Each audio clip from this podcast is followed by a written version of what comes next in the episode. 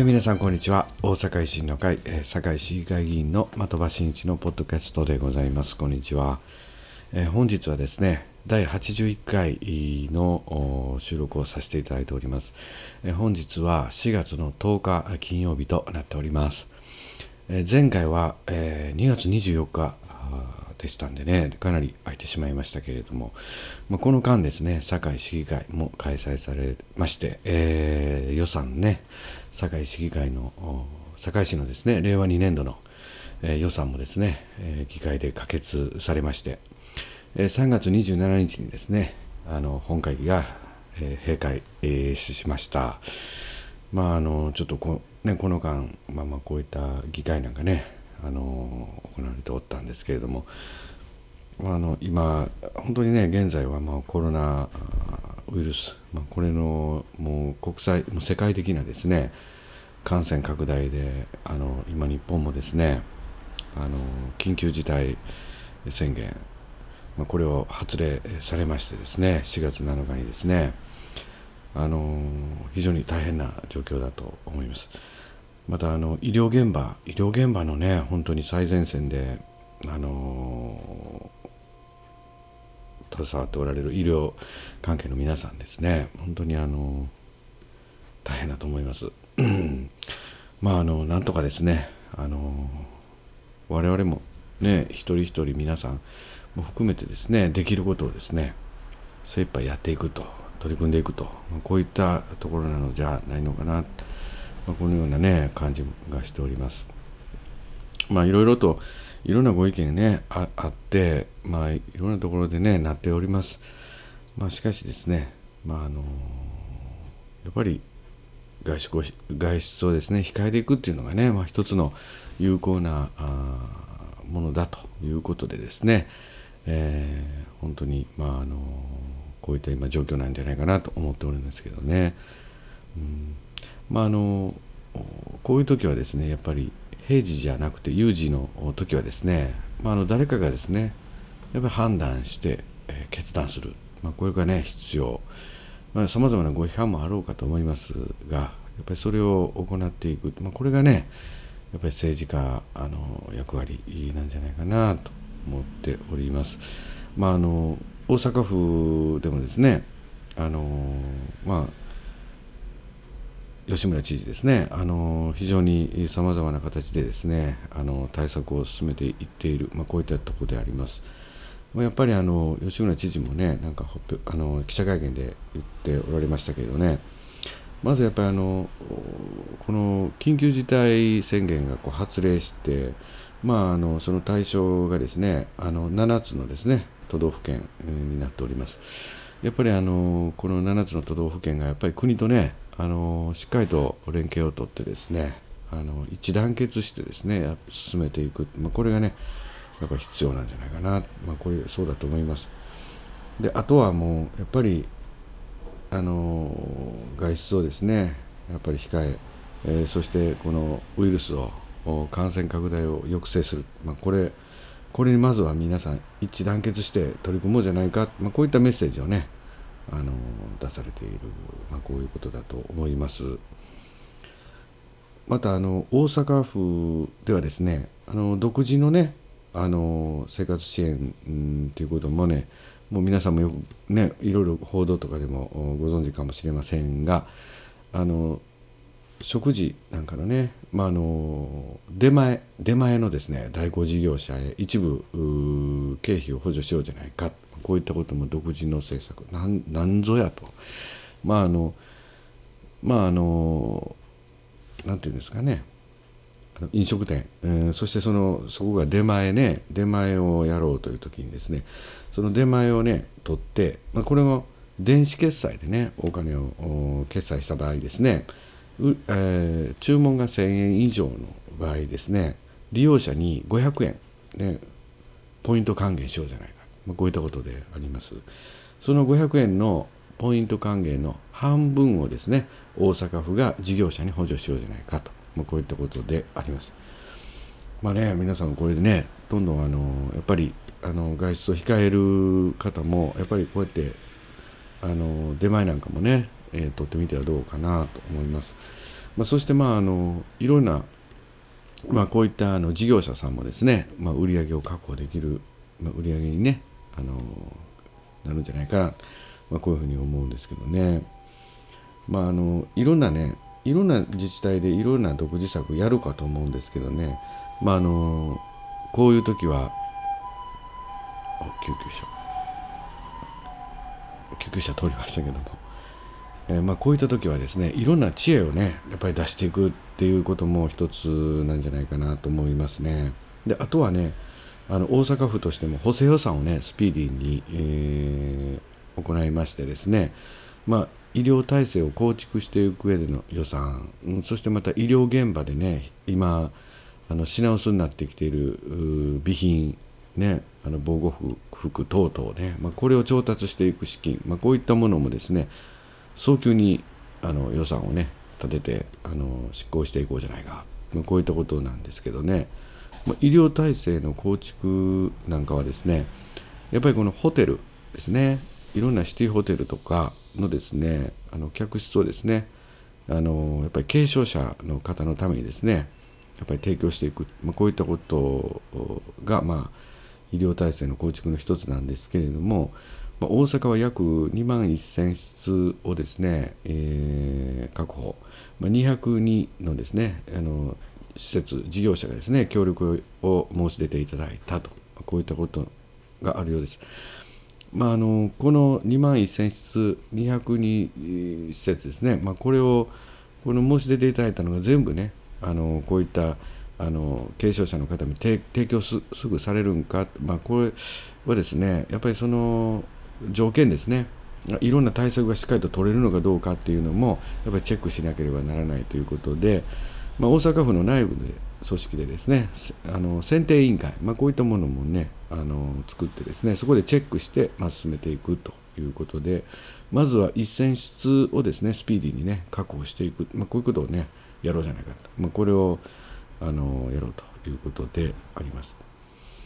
まあ、あの堺市僕らのね堺市もですねあまあのまあ、学校の休校とかは、まあ、同じくですね5月6日まで学校休校になっております。幼稚園小中学校も含めまして。あとは堺市役所ですね2割の職員さんが、まあ、出勤の制限になっていると。出勤制限を行っている、まあ、こういったことであります。またあの大阪府でもねあのこの緊急事態措置、ね、これについてですねあのコールセンターねあの設置されました。まああの堺市でもねあのコールセンターねあの設置されております、えーまあ、このコロナウイルスのですね対策の緊急措置についてはですね堺市のコールセンターは072の228の7834であります。またあのコロナウイルスに関連でですね、まあ、医療、まあ、受診ですね、まあ、あの受診相談、まあ、こういった時の窓口として072-228の0239となっております。あとはもうこのさまざまなあのこのコロナウイルスの影響によってですね中小企業関連のですね、まあ、資金繰り等々についてのご相談窓口もありまして、えー、こちらは0 7 2 255の8484となっております。まあ、あの堺市もですね今あのすごくこの対策本部もこれもねもうずっと開催、ね、されておりましてさまざまな情報提供も行っております。まあ、あのこういう時はねなかなかね情報っていうのがねあの皆さんにもあの取りに来ていただくっていう作業もね必要なんじゃないかなとは思うんですが、まあ、できるだけいろんなツールでですね発信していかなければならないと思います。あの堺市の方もですねホームページまたあのいろんなねあの情報を提供する LINE のねあの窓口なんかもね作っておりますので一度ホームページをですねあの見ていただければなとこのように思います。まあ、あの今ちょっと話題はですね本当にあのこの施設の使用制限どうなるんだということでねいろいろ連日議論されております。まあ、今のところ大阪府はですね施設の使用制限についてまだねあの検討段階ではありますが状況がですねこのなかなかあの好転しないこれはいかんと思ったら、まあ、吉村知事がですねあの決断するというふうにですねあの連日メディアにも出て発言ご発言されておりますね。一応まあガイドラインというか、まあ、生活インフラに関わるところはですねあの対象外、まあ、対象になるのは学校とか劇場パチンコ、まあ、娯楽施設などなどとなっております、まあ、生活インフラって何ぞやとまあ、医療関係、ね、で食食事、えーまあ、飲食そしてあの何ていうんですかスーパーですね。かそれとあと交通や銀行などなどと、まあ、この「など」っていうのがまあ肝なんでしょうけども まあこういった形であの施設の使用制限、まあ、これがですねあの出た時には、まあ、こういった形で検討されている、まあ、こういったこともね今言われておりまして、まあ、こういった自粛していったりするのと、まあ、その保証はねあのやっぱりセットにすべきなんじゃないかなというご意見もあるんですけれども、まあ、大阪府としてそれどこまでね保証を出していけるんか、まあ、それは皆さんがもうこんだけもらえるんやったらほな閉めるわみたいなぐらい大阪府の独自の財政でできるんかって言ったら、まあ、難しいと、まあ、これも知事もねおっしゃっておりました。だからまああの命これはやばいと思った時にもうご批判は覚悟であのやっぱりその時は施設の使用宣言あの吉村知事のね決断でさせてもらう可能性ありますというふうに、ね、おっしゃってましたけれども保証に関してはですねやっぱ国の国もねやっぱりこういう時はしっかりとねあの出していただく必要はありますね。まあ、これもねあのやっぱり国会でねしっかりとやっぱこういった議論もねもっともっとなされなければならなかったまあこれねこれまでのこと言ってもしょうがないですけれどもまああのしっかりとうん、国の方でですね方針出していただきたいなとこのように思っております。まあ、僕ら堺市議会においてもですねあの市民の皆さんからいろんなねご意見もいただくいろんなご質問もいただく要望もいただくわけなんですけれどもまあこういった48人の市議会議員がねあの個人個人でガーッとね当局に問い合わせるとまたいろんな対策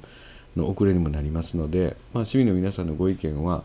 あの各会派で、えー、集約してですねあのお伝えしていく、まあ、こういったことになっております。まあ、あのこういった時にですね、まあ、あのどうしてどういうふうに議会を運営していくのかっていうこういった BCP のねそういった規則にのっとってですねあの堺市議会も粛々と今動いている、まあ、こういったことであります。まああの今ね本当に大変な時期でですね。まあ、テレビ見ててもねなかなかねあのもう、うん、すごい閉塞感感じるというかね本当にあの、まあ、誰かが何かを決断したら、まあ、どんないろんな批判があって、まあ、100点満点ではないところをね、まあ、またあでもないこうでもないと、まあ、始まるわけなんですけれども、まあ、なかなかこういった議論がねずっとテレビで放送されていると見るとねなかなか気がめいるっていう方もねいらっしゃると思います。うん、またあのこれね若い人にとってもね非常にね辛いんじゃないかなと思うんですけどね、まあ、あの若い人があの感染拡大の原因になっているとかねあのテレビでもだいぶ言われておりましたけれどもね、まあ、若い人が全部が全部ねそうじゃないないのにですね。まあ一括りにされてしまったりとかね。まあ、あの若い方にとっての1ヶ月っていうのは、まあ、僕ら年いった、まあ、50歳の僕なんかとですね僕が1920歳ぐらいの時に1ヶ月って言ったらねまあすごく長く感じるような、まあ、時間の感覚がねあの違うっていうこともありますしね。なかなか若い方にとってもお辛いことなのじゃないかなっていうふうに僕も思います。まあ、しかしね、まあ、あの年代世代か変わらずねあの今今ねできることということで、まあ、あのそれぞれねご高齢の方もお辛いでしょうし、まあ、いろんなあ医療現場でね最前線で頑張っていただいている方もおられる、まあ、こういうところの感じ考えますとねやっぱり自分たち一人一人できることをねやっぱりどれだけやっていくか、まあ、ここが非常に肝なんじゃないかな、まあ、このように思いますので是非ともねなんか外出控えるってね本当にねいろいろ大変なのは大変なんですけどね、まあ、だけど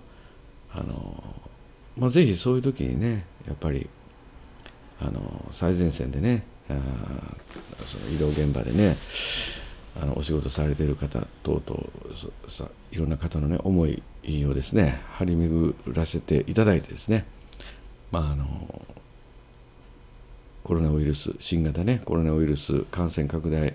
これを抑制するためにですね、えー、一人一人の力が